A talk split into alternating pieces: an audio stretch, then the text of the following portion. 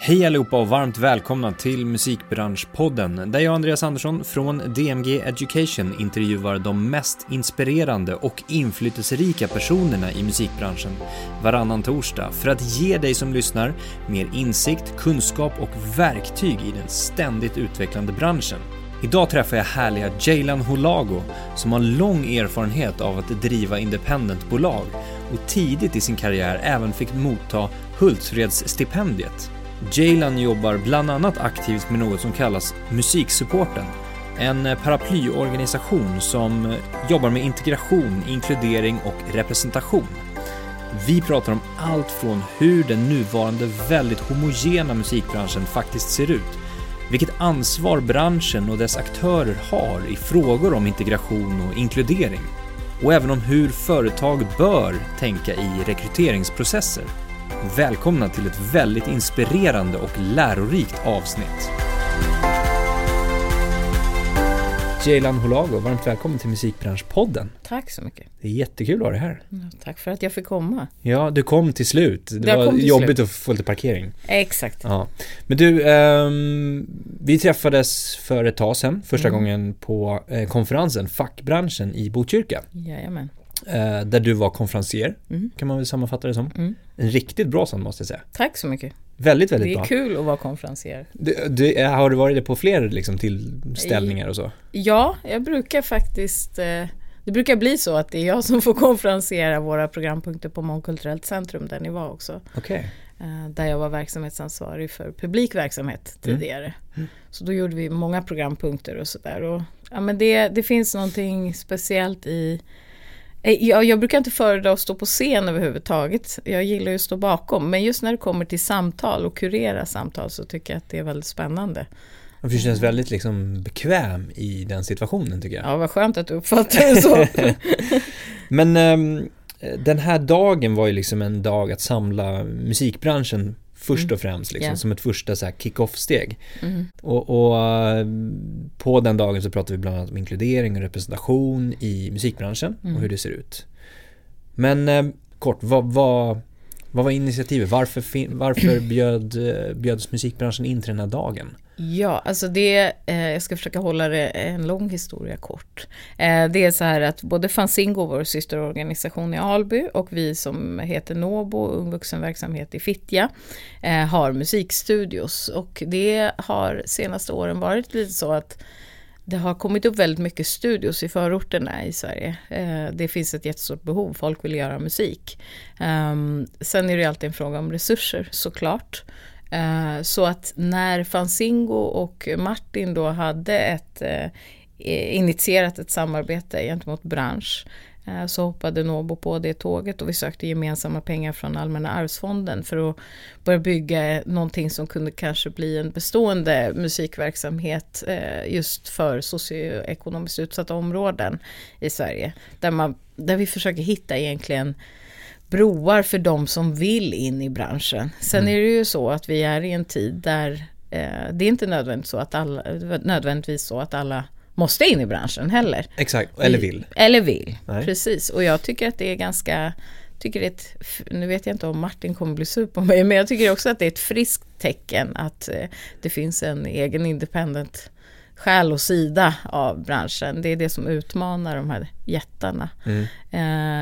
Nu står det ju lite och faller på det inför framtiden. Alltså det är många funktioner på ett majorbolag som idag känns lite över... Eller hur ska man säga? Jag tänker på specifikt A&R-funktionen till exempel. Du behöver inte en A&R på samma sätt som du gjorde förut. Du kan langa upp din låt själv och testa den direkt på publiken. Du behöver liksom inte gå till någon som tycker till om din musik längre. Det är väl en aspekt av det. Sen kan jag tycka att musikbranschen, precis som alla andra branscher inom kultur och media som jag också verkat i de här frågorna, har liksom på något sätt missat tåget. Och den här introverta synen på, alltså att inte kunna lyfta blicken och se sin egen norm, den är ganska vanligt just i musikbranschen.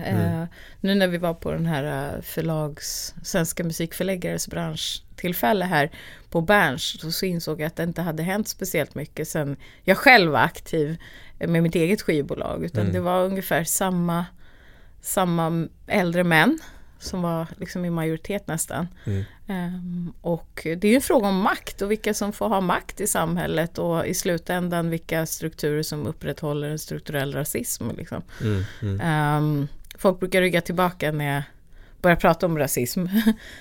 Men så länge ett mönster upprepas tillräckligt många gånger och det alltid är samma samhällsskikt som hamnar utanför, så tycker jag inte att det finns något bättre begrepp att använda. Nej. Precis, så det här var ju liksom som en första kick-off-dag då, kan man säga. Precis, och då var det ju då uppstarten på det här projektet då, som vi har fått pengar från Allmänna Arvsfonden att starta. Och fackbranschen, det var ju lite en blinkning både till independent-sidan. Vi ser att många rappare, framförallt från förorten, pratar om sin egen independent business i sina låtar. Och vi tänkte att det vore intressant att referera till flera av de texterna där vi hör fackbranschen just. Ja, precis. För det var det jag tänkte fråga också. Så här, vad kom namnet ursprungligen ifrån egentligen? Det finns ju i många låtar tillbaka i tiden att man liksom gör på olika sätt, säger jag skiter i etablissemanget liksom. Men nu är det så himla, nu är det väldigt uttalat. Jag tänker på ZS senaste låtbranschen som liksom ska på något sätt uppmana yngre att vilja göra det själva. Jag tycker det är väldigt positivt. Sen finns det ju en massa saker som kan bli problematiskt. Alltså, många kompismanagers nu. Yeah. Och de behöver ju också få göra sin resa som managers och lära sig hur man tar sig an och dealar framförallt med de här personerna som kanske sitter på flådiga kontor eller redan har en viss kunskap som man själv inte har. Jag har ju själv varit manager i många år och har liksom fått gå en ganska hård väg i att vara independent i en tid då Pirate Bay-rättegången var och liksom hela den här rädslan för digitalisering och den tiden. Så att man kan ju se på hela den resan som musiken har gjort på, både ur ett demokratiseringsperspektiv, men också såklart så blir det ju väldigt mycket musik som produceras och en hel omställning av en industri egentligen. Och lägg då på vad som händer i vårt samhälle på det. Och att musiken är så viktig i de mest utsatta områdena, så blir det ju en ganska tydlig fråga om makt och vilka som får ha makt i en bransch. Precis, och jag tänker på det här just fackbranschen och att branschen bjuds in. Och för att det finns lite den så här, varför ska jag som independent artist från förorten liksom ens signa, som du säger, med ett majorbolag eller ett bolag överhuvudtaget? Eller varför ska jag ta mig in i den etablerade, inom citationstecken, branschen? När jag kan göra det själv. Vad är branschen för någonting, blir ju nästa liksom frågeställning. Så här, vad är gränsen? Är jag utanför branschen? Är jag inne i branschen? Det är väldigt liksom... Det där är en jätteintressant aspekt. Jag tror inte vi kommer ha svaret på det förrän det här har formats klart. Men det jag tror, eller det jag ser, det är att det är egentligen två parallella branscher. Eller liksom, det är en independent bransch och den fungerar med sina distributörer och aktörer. Och de behöver liksom inte komma i kontakt med den andra världen. Sen tycker jag att det ändå finns en rättviseaspekt och en maktaspekt och såklart en ekonomisk vinning att ta hänsyn till i varför alla bolag borde arbeta med inkluderande ledarskap, inkluderande rekrytering. Men det är liksom en annan fråga, tänker jag. Att de som vill ska ha möjlighet, om de vill. Ja, precis. För jag tänker att den aspekten, om det ska finnas en majorbransch och en independentbransch, så blir det lite vi och dem också utifrån det. Att det föder ännu mer den mentaliteten på något sätt. Och det måste kanske få vara så ibland. Jag tänker att majorbranschen har ju liksom det stora ansvaret av att lära sig av vad som komma skall med rätt omvärldsbevakning. Har man en väldigt homogen personalsammansättning utan de perspektiven, då kanske man, som jag sa tidigare, kommer på tåget lite för sent. Mm. Det vill säga, det är mycket branschen kanske skulle ha gjort tidigare om man hade velat vara en del av det som händer i förorterna utifrån musikaspekten. Och jag tror att det blir ju så, såklart, är man i en position i samhället idag där man inte blir inbjuden, medbjuden, man kan inte känna igen sig i någon media, skrivs det om dig så skrivs det negativt, då till slut skapar du ju dina egna forum, dina egna nätverk, dina egna institutioner. Och det är det jag ser, och det är mycket större än bara musikbranschen. Det handlar liksom om hela sektorer egentligen. Mm. Jag tänker framförallt på mediebranschen, och nu ett jätteaktuellt exempel, Malou, intervjun med Grekazo, och helt sinnessjukt att det händer 2020. Mm. Att vi fortfarande står i en diskussion där hiphop som konstform ständigt utsätts för den här typen av pekpinnar, censur. Det är liksom, det finns ingen... I majoritetssamhället så ser man är på ett kollektivt ansvar för texter. Det är ju, går till absurdum. Mm. Så att Malou-intervjun, för de som inte har sett den, titta på den, för det är ett perfekt skolboksexempel på rasism. Och det som många unga musiker från de här områdena får möta så fort de kliver in i etablissemanget. Mm, exakt. Och ja, jag blev imponerad att han överhuvudtaget satt kvar i den intervjun. Mm. Själv hade jag ju bara gått. Ja. Men som sagt, 17 bast sitter där och sen ska bli utskälld av någon form av hantverkare som har fått hybris. Det får liksom inte hända. Nej. Och det finns så många sådana exempel. Och det är inom public service, inom kommersiella kanaler, det finns inget som avgränsar där. Det är de här strukturerna, det krävs att normen själv börjar rota i sina egna fördomar och alltså städar ut sin egen garderob, för att det är ju faktiskt inte vi som är rasifierade som ska lösa de problemen, även om vi försöker. Precis. Hur tycker du att det mottogs där, om vi går tillbaka till den här branschen, eller liksom konferensdagen? Ja. Förstod de som blev inbjudna, vilket var liksom stora bolag i branschen, det var rättighetsorganisationerna också, förstod de vad det handlade om, tycker du? Jag tror det. Jag uppfattar det så. Ja. Men det är ju alltid så här att när man börjar prata om de här frågorna om att spegla landet vi bor i, eller hur man blir en inkluderande organisation, så landar ju det alltid tillbaka till så här, men hur ska vi göra det här? Hur gör man? Och det är så snabba puckar, och det finns ju det här begreppet säkert kort. Ja, vi måste ha ett säkert kort. Det har jag konstant. Alltså på vilket sätt? Man måste, du vet, om man sitter i en rekryteringsposition, man sitter på ett bolag, man har möjlighet att rekrytera någon, då går man ju ofta till sin egen telefonbok eller frågar kollegan vid sidan av. Om det är så att vi sitter i ett maktcentrum i Stockholm idag, där i princip alla som sitter på maktposition bor på Södermalm, som vi vet inom medieindustrin till exempel, att det är liksom en majoritet av alla som bor på en väldigt liten geografisk yta, bär ungefär samma klassbakgrund, har ungefär samma nätverk och samma perspektiv, då är det klart som fan att det blir svårt att sitta och rekrytera. Det kan man ju alla förstå. Och då blir ju en sån tydlig fråga som kom upp där på fackbranschen var ju så här, men hur gör man då? Ja. Jag har ett enkelt svar på det, kom jag på nu. Mitt enkla svar på det är, och när jag tittar på min egen position som producent och skivbolagsägare sedan tidigare och sådär, så har jag ett nätverk som jag ständigt måste underhålla.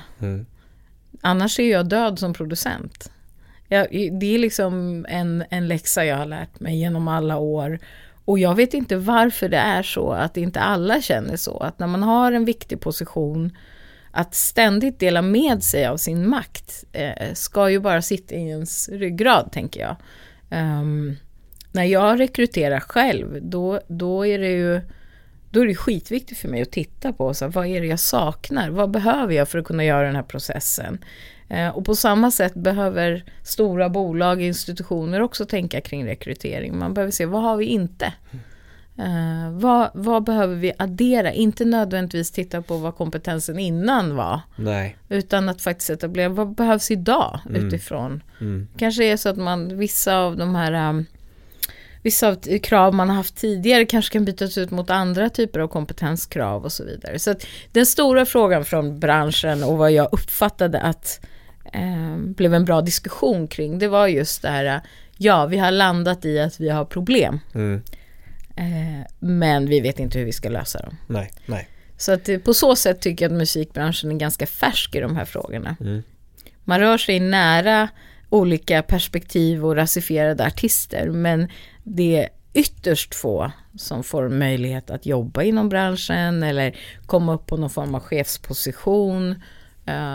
Och där tycker jag också att musikbranschen ligger i lä när det kommer till kvinnor på chefspositioner också. Verkligen. Så det finns ju ett intersektionellt perspektiv att lägga också, alltså klass, kön. Alla perspektiv behöver räknas in. Och jag tänker på det liksom att branschen inte ser det som att så här, nu ska vi komma ut till liksom, förorten och säga hur förorten hjälpa liksom till och hur de ska ta sig in i branschen på något sätt heller. Mm. För jag kan tänka mig att, som vi var inne på, så här, det finns en motsägelse att man inte vill ta sig in heller. Mm. Och då blir det en krock där också som måste liksom vara på något slags ömsesidigt plan. Precis. Och att det finns en... det blir ni som blir arenan på något sätt som är den här säkra arenan på något sätt. Ja, det finns ju många teorier och bland annat en metod som jag själv varit med och utvecklat tillsammans med Nabil Abdul Fattah och Nazem Talizade som är forskare i just de här frågorna. Och vi kom fram till efter flera år av frågeställningen var så här: hur kan man engagera icke-organiserade unga vuxna i socioekonomiskt utsatta områden kreativt? Mm. Och det som alltid behövs, det är en länk. Det är man kan, det kallas olika saker beroende på organisationen, men vi använder begreppet länk. Alltså det behöver finnas mellan målgrupp och institution, oavsett om det är mellan kommunen och medborgaren eller det kommersiella och kunden eller vad som helst, så behövs det alltid en länk. En garant för någon som säger de här är okej. Exakt. I princip. Ja. Och orten har ju som historiskt alltid haft många... vad ska man säga, det är många från majoritetssamhället som vill komma och välsigna eller lösa eller skicka in militär eller you name it, det finns Exakt. Alla möjliga typer av lösningar från de som inte bor i orten. Om vi kan vara någon form av förmedlare av resurser, vilket Musiksupporten har nu etablerat en fond till exempel som vi har utlyst, som egentligen är mikrostöd för unga som redan är inne i musik. Man kanske behöver ett par tusen lappar för att mastra sin låt, eller man behöver snabba resurser. Idag finns det inga sådana bidrag som är lätta att söka. Du måste liksom gå via Kulturrådets fonogramstöd, vilket är jättekomplicerat om man sitter själv med en EP som man har gjort i sitt vardagsrum. Så den här typen av resursfördelning, nu som exempel ikväll spelar Isap Rocky på Globen, då har Live Nation hjälpt till och gett oss över 100 biljetter som vi kan fördela mellan våra deltagare. Alltså att vi vill se oss själva som musiksupporten som ett verktyg för att fördela resurser egentligen. Och kontakter och jobbtillfällen och biljetter. Och, för det vi står inför i Sverige idag, det är en segregation som är vidrig. Alltså som är helt galen.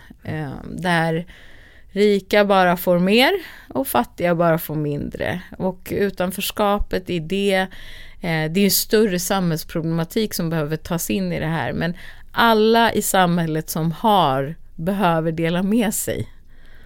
Alltså nu blir jag lite filosofisk och lite ideologisk också. Men det finns också en anledning till de här institutionerna och branscherna som vi pratar om nu, musikbranschen till exempel, har i allra högsta grad ett ansvar i att vi nu står inför Sverigedemokraterna som ett av de största partierna.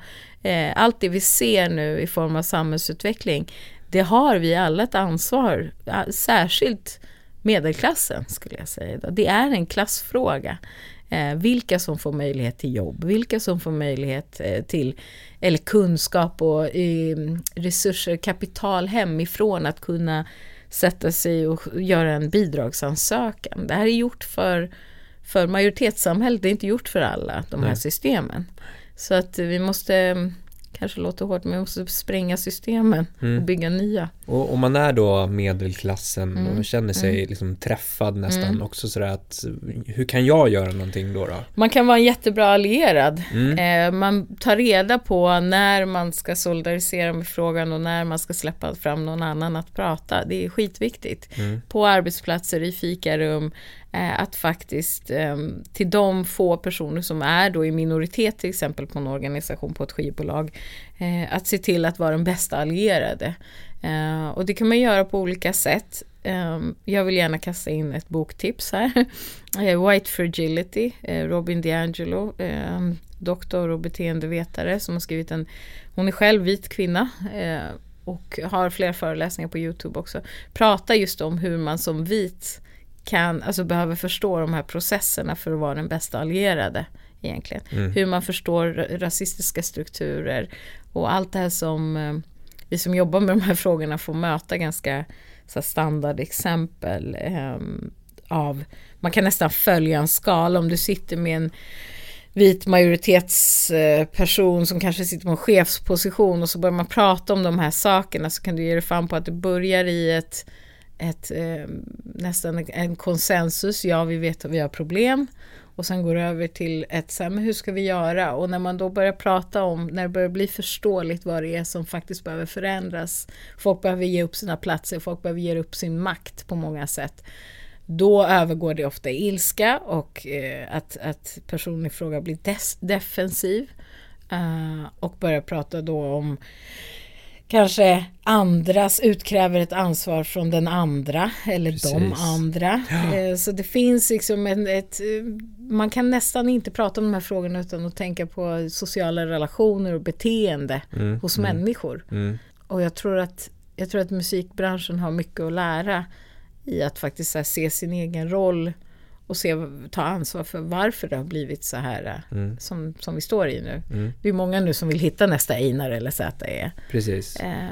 Ja, för som du säger, musikbranschen har liksom ett ansvar för att det är så pass mycket ett skyltfönster ut mot samhället. Alltså lyssnarna, fansen, de som lyssnar på musik, tar del av musik. Och att föregå med liksom goda exempel och att lyfta fram liksom både i artistisk verksamhet men också liksom i business-sidan av det hela, för att artistisk verksamhet också ska vilja, som vi var inne på liksom.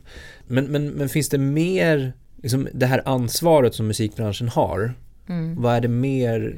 Kan man, jag tycker att det inte bara är liksom, ett ansvar, jag tycker ett modernt företag snart 2020 vill väl fan inte sitta med en helt vit medelklass. Alltså man vill ju ha en bra arbetsledare, en bra företagsledare vill ju ha många olika perspektiv att kunna använda i sin organisation eller i sin verksamhet, tänker jag. Tänker man och tycker man, absolut. Men jag tror inte att det är så. Nej, pass men så är det inte. Självklart heller. Nej, och det är det jag menar med att just musikbranschen har mycket att lära i de här frågorna. Ja, precis. Ja. Sen finns det andra branscher som kanske har kommit längre i frågan om vilka man är i organisationen och kanske tagit mindre steg, kliv och sådär. Men om man tittar idag på alla de forum egentligen som är synliga i media till exempel. Alltså om man tittar på de största tv-kanalerna idag så har du svårt att hitta en muslim som bara är människa och inte är terrorist eller bor i förorten och skjuter. Alltså så här, det är någonting som media genom att sakna perspektiv inte kan nyansera den bilden. För att de har ingen internt på sina redaktioner som kan lyfta de här frågorna. Nu generaliserar jag ganska stort. Jag vet ju att det finns en hel del fantastiska journalister som egentligen pissar i motvind varje dag på de här stora mediehusen. Men jag tänker att precis som du sa, förutom det här ansvaret och rättviseperspektivet så är ju det lönsamt att ha en som många av de här forskarna pratar om, en diverse organization is the key typ. Och det vet ju jag själv av att ha drivit olika verksamheter, att jag måste ju ha jag måste ha folk som är förankrade i det som vi gör eller det området vi befinner oss i. Allt annat är pajas. Jag skulle aldrig anställa någon från stan för att jobba i Fittja. Det är ju helt idiotiskt egentligen. Så att jag tänker att man måste se till sin egen makt. Vad har jag för makt? Hur ofta rekryterar jag? Vad gör jag i de här frågorna? Så det är ganska stora omställningar som behöver göras. Om inte musikbranschen vill fortsätta vara liksom ett eget litet fort. Om man säger så. Nej, men jag tänker på det du sa, det här med liksom att forskning som visar på att det är lönsamt. Det finns massa. Och det finns ju massa, och man hör det, och många vet om det. Men varför händer ingenting då? Är det för att företagsledare är lata? Nej, att liksom de går närmast det de har i adressboken? Det är rasism. Alltså jag är ledsen att behöva säga det, men det är rasism. Det är det som är olik dig. Det vågar du inte anställa för du vet inget om det. Du är rädd för hur du ska ta emot den personen. Det här är ju saker som det är inte top of mind grejer. Det här är ju omedvetna processer hos folk. Så du behöver inte vara en elak person för att vara, alltså det är inte du behöver inte vara medvetet. Det är en form av vardagsrasism som uppstår i de här rekryterande processerna, där man vill ha någon som kanske redan är markerad av någon annan som man litar på. Man vill ha någon som är väldigt lik dig själv, som man vet att det inte blir problem, och man vill inte riska. Och där brukar jag ofta svara, apropå den här frågan om säkert kort. Vad är ett säkert kort då? Och hur blir man ett säkert kort? Ja, hur vet du att det är ett säkert kort från början också? Exakt. Jo, för att det kanske är din systerson eller... Det behöver ju inte vara ett säkert kort för att det ska sköta arbetet bra. Men det är ju bara vissa som får chansen att pröva det. Så är det ju. Ja. Vilka får chansen att gå in och koka kaffe på olika praktikplatser? Och sen får klättra inom organisationer. Du har en form av rasism också i hur man läser CVs såklart, inte bara utifrån namn utan också hur du värdesätter kompetens. Idag, jag tror ju, eller jag är övertygad om att vi är i det nu, att den mångfaldiga kompetensen, den är jättehögt värderad på arbetsmarknaden och kommer vara nu framöver, för att det ställs också högre krav på folks uppdrag att vara mer mångfaldiga. De flesta kulturinstitutioner har det inskrivna i sina uppdrag. Det ska vara för alla, eller det ska vara för hela Sverige, eller det ska vara, det finns mängder av floskler som man inte lever upp till liksom. Och är man då tillräckligt liksom, jobbar med mångfald om man anställer en person? Nej. Min rekommendation är alltid, har man flera positioner att tillsätta, försöka få in en kritisk massa, för det är först då man får en egentlig förändring. Du kommer aldrig få en egentlig förändring för att du har tillsatt en person med utländsk bakgrund. Nej. Det hjälper liksom inte, utan det behöver vara ett större... Och sen så är ju frågan också hur man använder den personens perspektiv när den väl kommer in. Hur mycket har den att säga till om? Precis. Vad, i vilka skeden? Hur mycket lyssnar man? Hur mycket... Alltså det är ett mottagande som behövs också. Ja. För att det händer något när normen störs liksom. Och då blir det ofta tyvärr en personfråga istället, att det handlar om den personens... vara eller icke vara på den platsen så att säga. Sen är det ju den ständiga diskussionen om att här, ingen vill vara ett alibi. Ibland behövs de här personerna vara de första och ta den smällen. Så har jag känt i flera av mina i min karriär, att man har liksom fått ta ganska många smällar för att man kanske har varit först in på en plats med vissa perspektiv, eller man har drivit en viss fråga, eller jag som har producerat mycket ungkultur genom åren och jobbat mycket med subkulturer. Där är ju också en ständig kamp gentemot organisationer internt, eller att bara att få folk att förstå vad publiken behöver eller vill ha. Men har du några exempel på sådana smällar som du har fått ta? Och hur du har tacklat dem också, tänker jag mig. en sån, alltså, vi har ju ett ständigt motstånd på Nåbo för att det har pekats ut. Vi har en väldigt så här, hård regel om att alla ska vara välkomna, även de icke-organiserade och även de som inte polisen vill ta i med tång. Eller socialen för den delen. Den regeln har vi fått jättemycket kritik för man anser att vi uppmuntrar till någon form av gangsterverksamhet och att det skrivs olämpliga texter i vår studio. Medan vi försöker jobba pedagogiskt med texter istället. Det är klart som fan att det är problematiskt att det idag kommer in 12-åringar som vill rappa om liksom, att drifta med sin Audi eller beckna weed eller vad det nu kan vara. Men om du inte har någon som då bollar texten, vilket vi försöker göra, och försöker jobba med just text som hantverk, då är det klart att du kopierar det du hör egentligen. Så att det är ett ständigt motstånd. Ett annat exempel på, ja, det har gått så lång tid så det kan jag ju prata öppet om, men jag tänker på, jag drev en ganska stor produktion som hette 2 Days of Hip Hop, som sen blev Art of the Streets, ett graffitikonvent här i Stockholm som också gick på turné, där vi utmanade då graffitipolicyn, den nolltolerans som fanns i Stockholm och Göteborg, som egentligen handlar om att staden inte får stödja eller bidra till att främja graffitikonsten egentligen. Den här policyn är helt unik i världen. Tillsammans med Vitryssland så är vi de enda som har en sån policy mot en konstform. Och det här vill ju vi driva i hiphopens namn så att säga, rent politiskt som process. Och det var ett sånt tydligt, det höll på ungefär i 3-4 år höll jag på med den frågan och liksom aktivt lobbade i min roll som producent på Riksteatern. Men det var ett motstånd som jag tror att jag aldrig kommer uppleva igen. Det var allt ifrån det interna motståndet på Riksteatern från ledningen som inte kunde förstå den här målgruppen eller vad de behövde, där jag blev liksom mellanhanden mellan det. Sen var det ett jättehårt tryck från politiken, det var ett jättehårt tryck från polisen, och vi hade också väldigt många skeva grejer som hände med väktarbolag och gentemot oss i produktionen. Så att jobba med kultur är inte alltid, alltså det är sällan lätt. Om du jobbar med ung kultur, subkulturer eller med förorten. Jag går inte in i något projekt utan en riskanalys. Men hur orkade du med det själv? Jag vet inte. Ingen aning. Födde 2 barn under den här tiden också. Så att jag har ingen aning. Men nu när jag tittar tillbaka så är jag väldigt glad över vad vi åstadkom. Det tog upp frågan på bordet.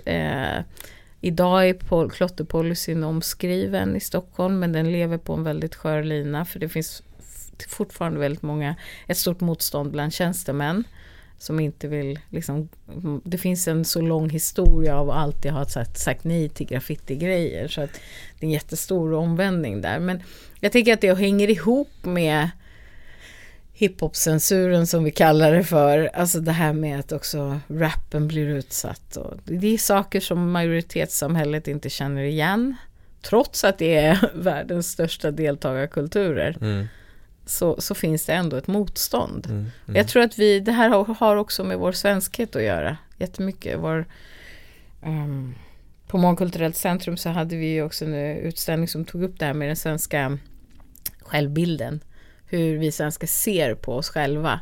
Vi tror att vi är de här solidariska personer som bor i ett land med mycket välfärd. Vi lever kvar i någon bild av att vi skulle vara de så här ultimata svenskarna som har öppna gränser och så vidare. Alltså, så ser inte landet ut idag. Vi har de mest snabbast ökande klassklyftorna i världen just nu. Och det rimmar inte med vår självbild. Nej. Det rimmar inte med vad vi tror att Sverige är. Nej. Och eftersom vi då har slutat oss tillbaka alldeles för länge och låtit de här samhällsförändringarna ske framför våra ögon, då är det klart som fan att nassarna å andra sidan rustar upp och klär sig i slips och kostym och kommer in i regeringen. Så att det finns en större samhällsanalys att göra i det här. Och vad kulturen och musiken har för roll i det här, det är ju superviktigt. Det är sättet vi kan berätta om verkligheterna. Apropå Malou och Grekazo. Ja, men exakt. Men för det är så intressant det här med att, just som du säger, att hiphopen blir utsatt för det, för att det, Det är de som berättar hur det ser ut. Mm. Tittar man tillbaka på hur punken var tidigare, så var det ju exakt samma sak. Yeah. Magnus Uggla, som ett jättebra exempel, bara som nu Så mycket bättre. När han berättar om, tittar på gamla intervjuer med honom från tidigare, aggressiva texter som journalisterna tyckte då. Men jag bara berättar hur det ser ut.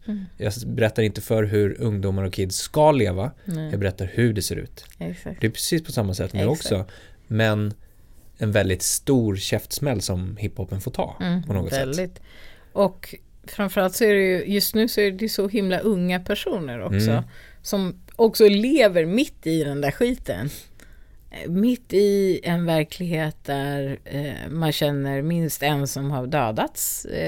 En verklighet där ens föräldrar kanske har massa olika jobb. Man kanske, trångboddheten är värre än någonsin. Alltså, så att det blir ju också, det blir utsatthet på utsatthet. Det blir liksom, majoritetssamhället fortsätter sparka på de som redan ligger ner.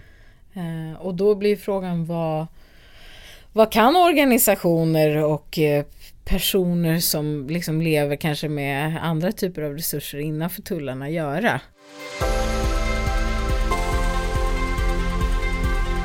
Men jag tänkte liksom innan så ska vi bara backa lite. Ja. Du nämnde förut vem du är. Liksom, sådär. Du har en bakgrund som har drivit eget bolag som du startade 2003. Och 2006 så fick du Hultsfredsstipendiet. Kul att ta upp det, det var ju 150 år sedan. Ja, nästan, inte riktigt. 14 år sedan, 15, vad blir det? Och jag tänkte läsa upp motiveringen till det. Okay. Varför du fick det också. Härligt. Med bibehållen artistisk frihet som motto och en ständig ambition att finna nya vägar att nå ut i en självständig... En ständig föränderlig musikbransch sticker Jaylan ut som fräsch, osynisk och nytänkande aktör som kämpar underifrån och framåt. Wow. Rimmar det fortfarande med det du liksom vill göra nu också? Ja, det är underifrån alltid. Jag kan inte tänka mig att jobba på något annat sätt. Nej. Men det här, du fick det efter 3 år att ha drivit bolag. Det måste ju då känns som en ganska så här skön bekräftelse på att du faktiskt gör någonting framåt. Ja, men det tycker jag. Det var ju också Hultsfred, jag vet inte hur många som... Jag hoppas att de som lyssnar på det här kanske är lite äldre så de kommer ihåg hur viktigt Hultsfred var branschmässigt. Det här backstageområdet där alla hade sina bodar och... men just den tiden, det var ju liksom, vi gjorde allt själva. Allt. Och det var ju en tid där det inte alls var självklart att du bara... Vi hade ju då... Hela tanken var så här, okej, jag kan göra allt tillsammans med artisten. Och den första gruppen jag jobbade med och startade företag med var i Fjärde världen. Och Matte som är producent idag, jättestor producent idag, han hade ju liksom en egen studio hemma. Så de kunde ju ta fram allt. Vi behövde inte hyra någon studio. Och då började jag fundera på, okej, jag som kan promotion och det här, om jag börjar jobba och vi kan dela lika, 50-50 rakt av och göra allt själva. Det enda vi inte kan göra själva, det är distributionen. Så att det här låter ju självklart idag, var inte självklart då. Vi signade bara distributionsstil då med V2 som fanns på den tiden. Och för man behövde ju trycka skivor också, precis. Om inte glömma. Så vi gjorde så jävla mycket och vi turnerade, jag tror de där åren, jag var ju också turnéledare, också den enda med körkort. Så att jag satt ju och körde, alltså jag tror vi körde så till 300 gig på 2 år eller någonting, det var helt sinnessjukt. Och gjorde allting själv. Så jag vet inte hur mycket jag uppfattade av det där priset. För jag minns att vi var där och vi hade spelning både med Fjärde världen och kanske med Medina också då, om jag inte minns fel. Så jag minns bara att vi sprang in där på backstageområdet och men så stod, jag tror det var Mats Broberg från P3 med någon mick och sen så sa de mitt namn och jag var så stressad. Så att jag kommer liksom inte riktigt ihåg om jag liksom landade i. Däremot så har jag dammat av det där själva diplomet och nyligen, alltså bara för några veckor sedan, ställde det i mitt nuvarande kontor med mina kollegor. Som en liten pepp för dig själv, men för eller? Jag tänkte så här, nu fan har vi ett kontor, då kanske det ska stå här. Ja. liksom. Så det var intressant att du tog upp det, för det var, jag har ju liksom inte reflekterat över det förrän nyligen egentligen. Nej. Men det var också så det året, det ska jag skjuta in, att min favoritgrupp Alice in Chains spelade. Och Jerry Cantrell klev in på backstageområdet samtidigt som det här priset delades ut. Så att jag hade lite så här dubbelscen. Det minns jag tydligen. Fullt förståeligt. Ja. Ja. Nej, men, det var en fin motivering, absolut. Mm. Men vilka artister har du jobbat med sen dess då? Det började med Fjärde världen. Vi släppte ju 3 skivor, som jag minns det, 2 skivor. Och sen så jobbade jag ju väldigt nära med Tom P, som blev Max Peasy, som vi släppte 2 skivor med. Under tiden så träffade vi också Jackie Mapei. Så jag släppte Mapeis första EP, vilket jag är väldigt stolt över. Videovixen. Basutbudet. Och Medina, som numera är ju Sami, stor känd producent också. Och med basutbudet med Marcus Price. Och Kari Lekebusch jobbade vi nära med under flera år. Han proddade mycket. Så det blev en fin katalog. Verkligen. Men nu har det tagit sig lite annat uttryck. Jag blev lite trött på att jobba med artister efter många år av att jobba med artister. Alltså jag kände att det var inte riktigt där. Alltså jag gillar att jobba med artister, det är inte det. Det är bara att jag tänkte att det fanns mer att göra. Mer att göra på den här fronten. Och sen så hamnade jag också i det här skedet där jag blev producent på Riksteatern. Så det tog det mesta tiden. Men jag har alltid haft Devrim, som företaget heter, har alltid det finns kvar. Det puttrar lite vid sidan av. Och jag använder ju de kunskaperna än idag. Min kollega i mitt nuvarande bolag, vi är ett konsultföretag egentligen. Han är manager åt Imenella. Så att jag är väldigt nära hennes process på olika sätt och försöker bidra och så att jag har artister runt omkring mig fortfarande, men inte som skivutgivare. Nej. Nu är det mer musiksupporten som gäller. Ja, det är mer också, jag jobbar mycket med lyssnarna. Kan man säga. Och sen så tror jag att jag har om man nu ska prata om kompetenser, så att vara den där länken, att fortfarande ha en dialog och en kontakt till ungdomarna ute i Botkyrka till exempel, som vi jobbar med genom olika utbildningar och, så här, och möta institutionerna eller branschen och kunna vara en informationsbärare däremellan. Det är ju ett privilegie, skulle jag säga. Och jag vore dum och inte så smart om jag inte utnyttjade den positionen. Och det här musiksupporten som vi benämner nu då, det är väl på något sätt ett initiativ, ett paraplyinitiativ kan man väl sammanfatta det med. Absolut. Och vad är liksom, vad blir din mest liksom underliggande drivkraft i det här, i det du gör? Resursfrågan och maktfrågan, skulle jag säga. Resurserna som finns. Efter att ha jobbat i Botkyrka så många år, så vet jag vilken struggle det är med resurser. Man vänder på varenda krona för att ens ha råd att ta in en producent. Och det som kanske ett storbolag kastar ut på en trailer för en skiva som ska komma. Det är liksom kanske 2 månaders studioverksamhet för oss i pengar. Så att min drivkraft är att hitta ett bra verktyg för de institutioner och organisationer som vill vara med och bidra på olika sätt, kan donera genom oss. Och det, jag vet inte om det begreppet är smart att använda, donera, men jag tycker det är det enklaste sättet att beskriva. Är man som Live Nation ett jättebolag som gör konserter hela tiden och du har biljetter över, att du kan langa över dem till oss och vi fördelar dem mellan olika nätverk eller organisationer eller ungdomsgrupper. Det är ett jättebra exempel på hur man kan fördela resurser. Istället för att de där platserna ska stå tomma i Globen, så bjuder du med i det här fallet 130 personer som faktiskt aldrig skulle haft råd att köpa den biljetten. Nej. skulle man kunna säga istället för donera att investera? Det är en investering, definitivt. Det är en investering. Det kanske är smartare att använda just det. Tack för det. Nej, men det är en investering. Det är klart det är det. Vill man ha en närmare dialog med folk, då måste man ju också sträcka ut en hand på något sätt, tänker jag. Men sen är det också så här att branschen har ju den stora resan att göra. Musiksupporten kommer, det här har inte vi gått ut med så du blir först, vi kommer ha en medlemsavgift helt enkelt för bolagen i olika prisskalor, där man också i medlemskapet automatiskt också får utbildning i de här frågorna som bolag.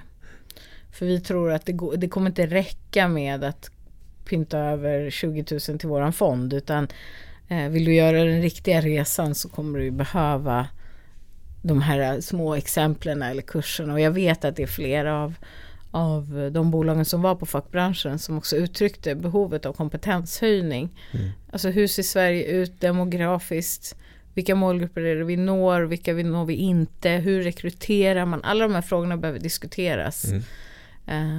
Och då behöver man ofta ha en liten djävulens advokat i rummet som faktiskt också pekar ut sanningen. Verkligen, helt klart. För det är ju så pass lätt att fastna i så här, de här, vart man kommer ifrån, vad man har för värderingar med sig från tidigare. Alltså hur man är uppvuxen. Och formas man liksom i samma eller liksom follas man i samma banor genom livet och sen bara kommer in på en arbetsplats och fortsätter, så behöver du ju aktivt förändra det. Ja, absolut. Och det är väl där många inte själva tar det aktiva beslutet för att man inte riktigt vet. Och det är där då utbildning, som du säger, inom de här frågorna är så pass viktigt. Så att man blir medveten om det och kan liksom se det som en naturlig del i hur vi faktiskt framåt ska jobba, och inte som en onaturlig del i hur vi ska förändra oss. För förändring är ju ganska läskigt. Det klingar väldigt sådär, någonting nytt som händer och sådär. Utan ser det egentligen som en nyttig utveckling för bolaget, för branschen och liksom, ja, som du säger, hela liksom samhället egentligen. Helt nödvändig utveckling skulle jag säga. Verkligen. För vill man vara relevant. Jag tänker på den stora målgruppen unga vuxna. Om 10 år kommer ju, man pratar om 40-45% av dem kommer ha ett interkulturellt perspektiv eller utländsk bakgrund. Så att det är ju frågan om vad man vill vara för typ. Vill man vara ett bolag i samtiden? Eller vill man liksom sitta med sina likadana perspektiv? Det är ju det som blir den stora frågan, tänker jag. Ja. Och lite grann perspektiv då. Du var ju med på Polar Talks i våras, nu 2019. Och pratade lite grann om, ämnet var ju då Building both businesses and bridges with creativity and diversity as driving forces. De gör det, ursäkta Polar Talks, ni gör det onödigt skitnödigt. Det är en lång rubrik för att säga vad. Och du nämnde bland annat att du vill se färre vita gamla män i branschen. Det sa jag i det samtalet. Det är många som har sagt det. Alltså det är inget konstigt. Nej, jag tyckte inte alls att det var på det ganska ofta. Ja. Och liksom det är väldigt, väldigt vanligt att man hör det. Och det är liksom, hur kan man arbeta här? För det är ju någonting, vi pratade om det innan, att någon måste ju flytta på sig. För att annars går det för långsamt. Hur kan man, hur tänker du? Kan man jobba på något speciellt sätt? Alltså det är både att folk måste flytta på sig, men jag tänker att det finns en sån naturlig utveckling som du säger, men den är för långsam. Alltså folk går i pension och då måste man måste ta varenda tillfälle som finns i att faktiskt fråga sig, vill vi ha samma kompetens som tidigare, eller hur anpassar vi den här nya, nu går jag in på rekryteringsfrågor i detalj, men vad är det vi behöver idag? Och utifrån det vi gör nu, att våga leka med roller, funktioner och synen på vad som är kompetens. Vad är kompetens? Jag gjorde en rekrytering som jag också har skrivit om i en krönika till när jag jobbade på Mångkulturellt centrum, och då skulle vi anställa en utställningsproducent, och det var viktigt att den, för mig var det viktigt att den personen hade en förankring i området, för att vi är ett kulturhus mitt i Fittja. Vi fick in jättemånga jätteduktiga personer, gallerister från stan och utbildade utställningsproducenter, och liksom, det var väldigt på pappret bra sökande, men där bestämde jag mig för att riva upp hela den rekryteringsprocessen och börja om, för att ingen av dem kunde berätta hur de ville stärka området eller ha någon form av koppling. Alltså hur ska en person som åker fram och tillbaka från stan varje dag utan någon som helst kunskap om området eller känner någon, ingen liksom, kunna berätta om området i utställningsform. Så mot min chefs stora förtret så började om den rekryteringsprocessen och hittade sen ett jävla guldkorn som är Danny faktiskt, som idag jobbar med Musiksupporten som kommunikatör.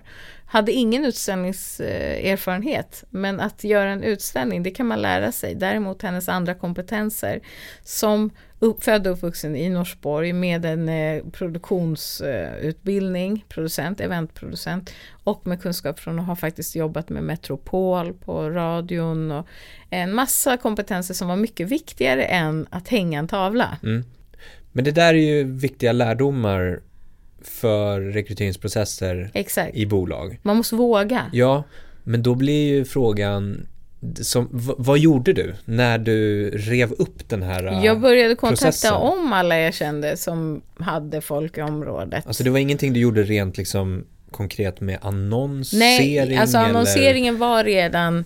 Annonsen var formulerad så mycket man kan formulera den, som utifrån folk hade ju bara ignorerat att jag hade skrivit Botkyrka kunskap eller någon form av koppling till Botkyrka överhuvudtaget. Men jag tänker vart den når ut någonstans också, till vilka den når. I det här fallet så behövdes inte, det var liksom inte annonsen som gjorde. Nej. Jag fick in de här perspektiven som liksom från innerstan fick jag in via annons, medans det andra ledet som jag med folk som faktiskt var kompetenta för tjänsten som det visade sig, de kom från word of mouth, min egen kontaktbok också, eller folk som kände någon som kände någon. Så att jag fick in genom ett nätverksletande helt enkelt. Jag tror att det är där jag menar, har man inte ett nätverk att fråga, då. Och jag är stolt över att idag kunna säga att i min telefonbok så finns det både högt uppsatta tv-chefer men också kids från orten. Alltså att kunna också ha den här bredden och kunna röra sig mellan de här olika, faktiskt väldigt, väldigt olika rummen.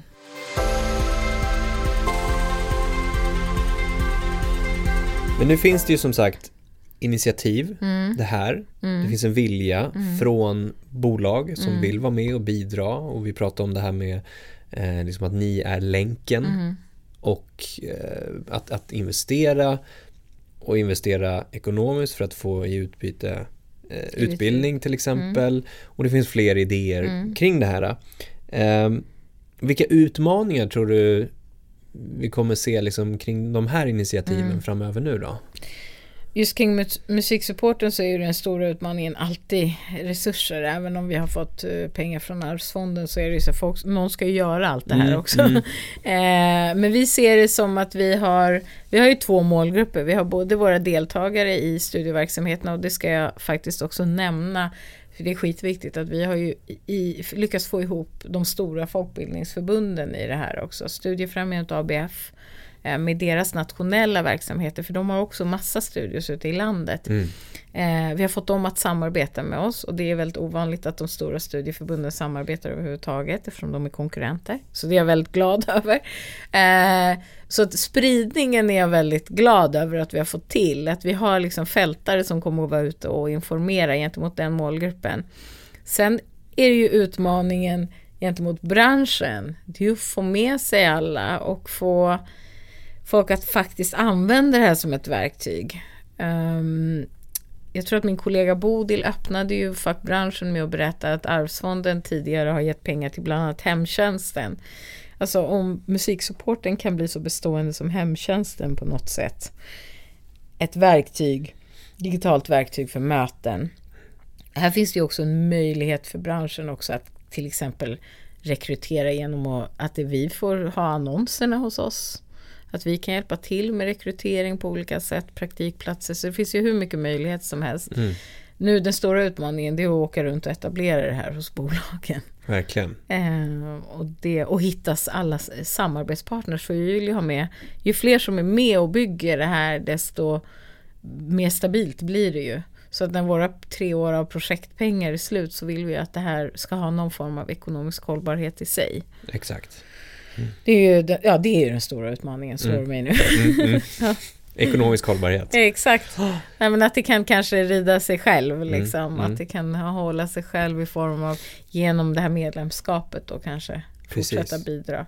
För det är svårt att säga att framtiden ser ljusare ut i samhällsmässigt. Så att då är det viktigare att vi kommer samman och verkligen inte sitter och jobbar på varsin kammare, utan det här är ett kollektivt ansvar som behöver tas, tror jag. Du ska få ge lite tips, tänker jag. Vi ska börja med vad är dina tips till de som vill rekrytera talang men utanför sitt liksom, befintliga kontaktnät och utanför normen så att säga?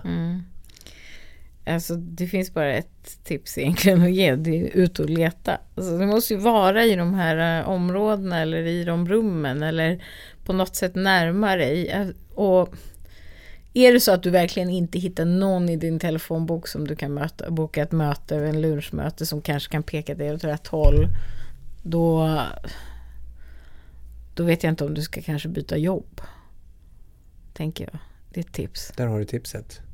Det är nog tipset. Jag är lite, ursäkta min bitterhet kanske, men jag är så trött på de här frågorna. Jag är så trött på att vi inte kommer framåt i de här frågorna. Jag menar, vi är ju jättemånga rasifierade kulturarbetare och producenter som har suttit i ändlöst många olika paneler och debatter genom åren, senaste 20 åren. Och det har gjorts massa projekt och initiativ, och jag tror så här, vi behöver se en ordentlig satsning, en framåtrörelse, en vilja. Folk säger att de vill, men de vill också se goda exempel, och så vill de ha säkra kort, och så, du vet, ska ha, när ska normen börja ge, undrar jag.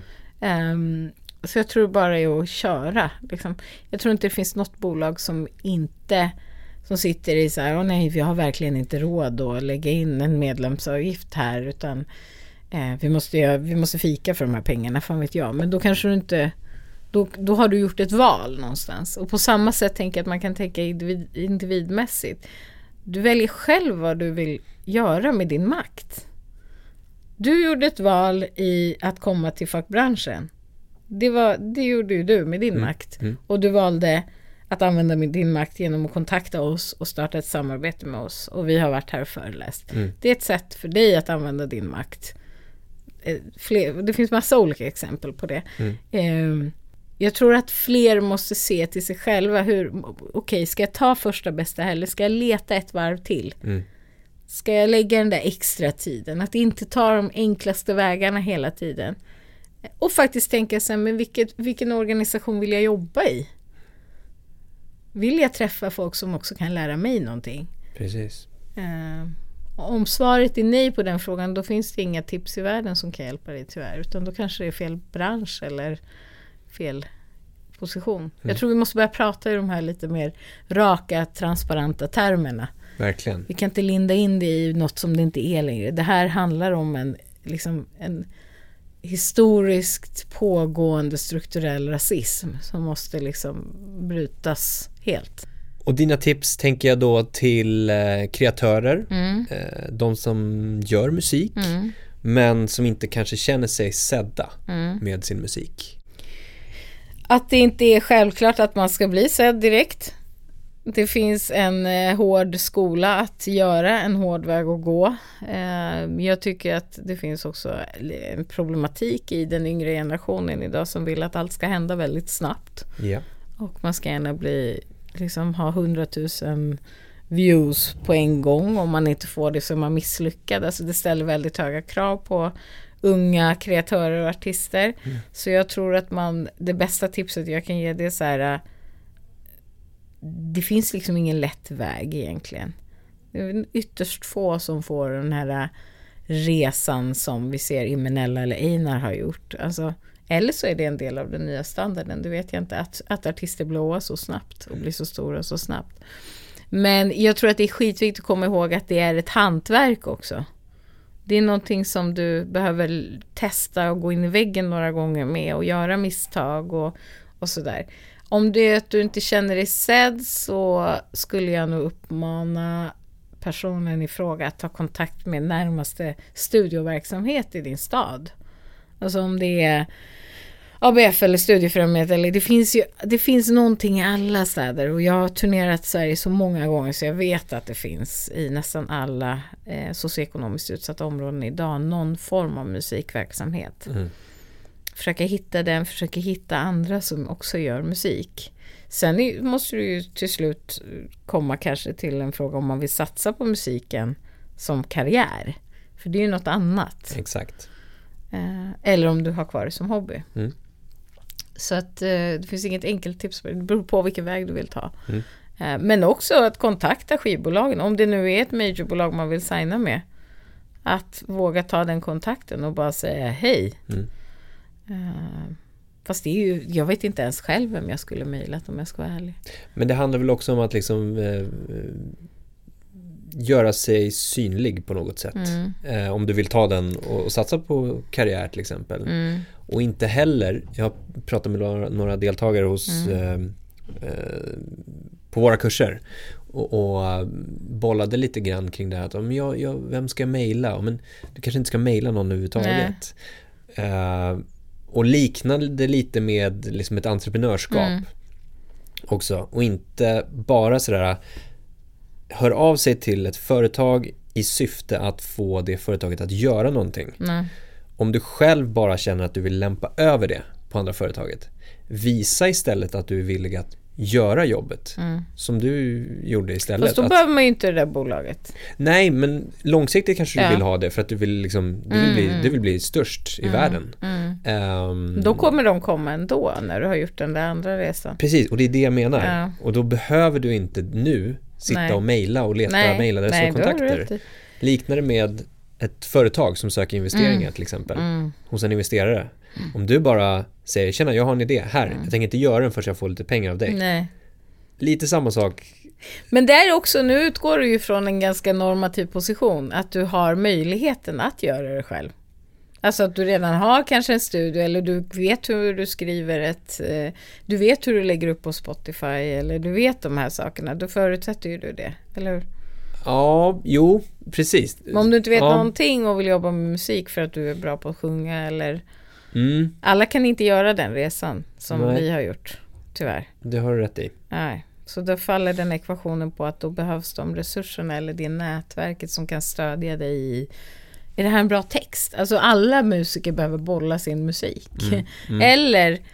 Okej, hur fan det här med Stim? Jag fattar inte. Och det är lite det som musiksupporten också ska vara gentemot deltagarna. Att vi kommer stödja i de här andra frågorna som jag vet, som jag har fått lära mig själv den hårda vägen. Liksom live-stimma, samiskap, alla de här olika ekvationerna och organisationerna. Och det är först nu som de organisationerna har ett mottagande för den här typen av, den här målgruppen skulle jag säga. Mm, mm. Att man nu ser den här målgruppen och tänker så här, hur ska vi rusta? Mm. Jag upplever att Stim har förstått det och kanske till och med IFBI. Men då behöver vi också, då kommer ju nästa fråga så här, vilka regler gäller? Mm. För nu dyker det upp olika frågor som vi inte är.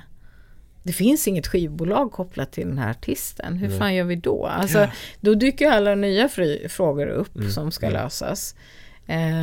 Men jag tror att man ska lite iskallt förutsätta att alla inte har möjligheten att göra den där resan. Nej. Utan kanske behöver knacka på dörren av det skälet. Där har du rätt. Där gick jag själv i fällan. Sprang lite för. Du gick i fällan. Ja, helt klart. Det är sånt som händer. Ja, men det är lärorikt. Ja, absolut. Det är det här som behövs på något sätt. Att liksom ställa de motfrågorna på något sätt. Och sen ställa så här, jo fast vänta, tänk om det är så här. Exakt. För att du har en egen inarbetad liksom bana kring hur du har fungerat tidigare. Exakt. Du ska få en fråga från föregående gäst också. Yeah. Magnus Broni. Som bland annat har varit med och gjort Hitlåtens historia och det svenska popundret. Om du får möjlighet att välja en låt som de ska göra ett program av i Hitlåtens historia, vilken låt skulle du vilja att de gör ett program av? Hitlåtens historia, det måste ju bli Chaga med Imenella. Och sen varför också? Varför? Av det uppenbara skälet att hon tog ett jävligt fult ord som användes och riktades mot kvinnor väldigt mycket i områdena där jag jobbar och kommer ifrån. Och könsneutraliserade det genom en popdänga. Och i ärlighetens namn, när jag hörde den demon så tänkte jag så här, hur fan ska det här gå till? Hur ska vi pusha det här mot musikjournalisterna? Vet de ens vad det betyder? När de får veta vad det betyder, hur ska hon sitta och prata om i morgonsoffan om det här ordet? Mm-hmm. Det är helt galet. Men hon gjorde det med bravur och det blev en anthem för så många unga tjejer i förorterna. Så att jag tycker att den platsar i Hitlåtens historia. Chaga. Cool. Och sen får ju du ställa en fråga till nästa gäst också. Ja, och då tänker jag ställa frågan. Hur tror du att man kan komma åt den strukturella rasismen i musikbranschen idag? Jaylan, superhärligt att snacka med dig och lärorikt. Ja, väldigt. För att jag fick komma hit och prata av mig. Självklart. Tack för att du har lyssnat på podden. Du har väl inte missat något av de senaste avsnitten? Kom ihåg att prenumerera på podden för att inte missa viktig kunskap. Vem tycker du ska vara med i podden? Eller vad vill du lära dig? Hör jättegärna av dig till mig på andreas@dmgeducation.se. Alla tips är varmt välkomna.